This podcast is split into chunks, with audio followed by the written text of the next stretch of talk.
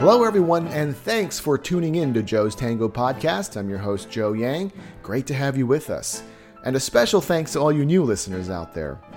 Okay, so today I want to talk about tango festivals. So you've been dancing for a while and you're thinking of expanding your tango knowledge, and you've decided to attend a festival. That's great. There are many wonderful ones that you can find all over the world. So whether you have yet to go to your first festival, or if you've already been to a few, here are some of my thoughts on ways to get the most out of your festival experience. On a technical note, work on your back ochos, or at least have a very good understanding of them. I know a lot of our teachers tell us to work on them, but the importance of this seemingly simple step cannot be overstated. I would say that half, if not more, of the material you'll encounter at festival workshops will involve back ochos or some type of pivoting action where you'll be using back ocho mechanics. If you've signed up for a workshop that involves giros or molinetes, you're going to encounter this step. So, if your back ochos are sloppy, uh, for instance, if you have a tendency to not disassociate enough, uh, if you lean back too much, or if you step before finishing your pivot, uh, you're going to feel really overwhelmed during these workshops. I know this firsthand because in my early days of dancing, I think I found just about every possible way to mess up a back ocho.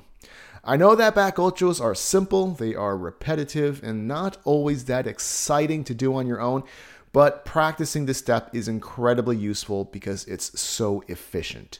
It trains your balance, your ability to pivot, and your walking technique all in one exercise. So, regardless of whether or not you're a follower or a leader, get really good at doing back ochos. You will have a much smoother time at festival workshops.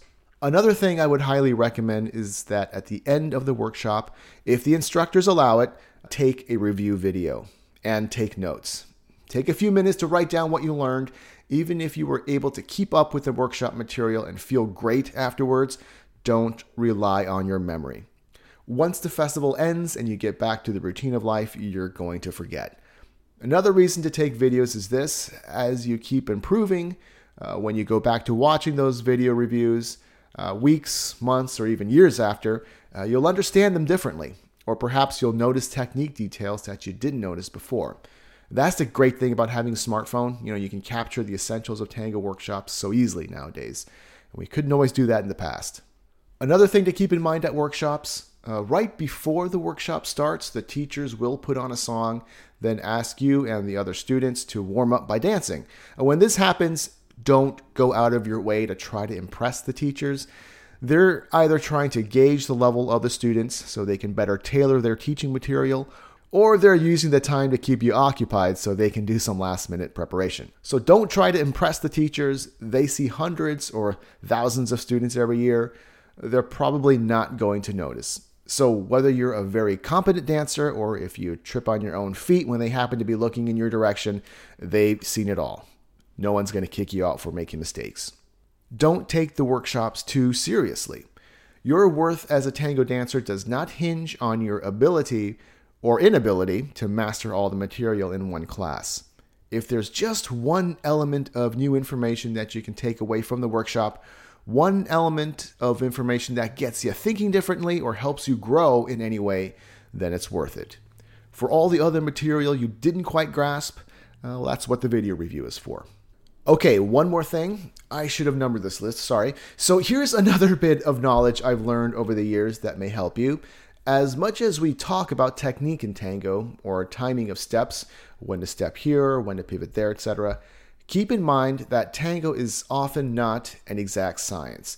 Don't get frustrated if instructors are unable to provide answers that are going to give you the ability to correctly execute a step 100% of the time. It's not going to happen.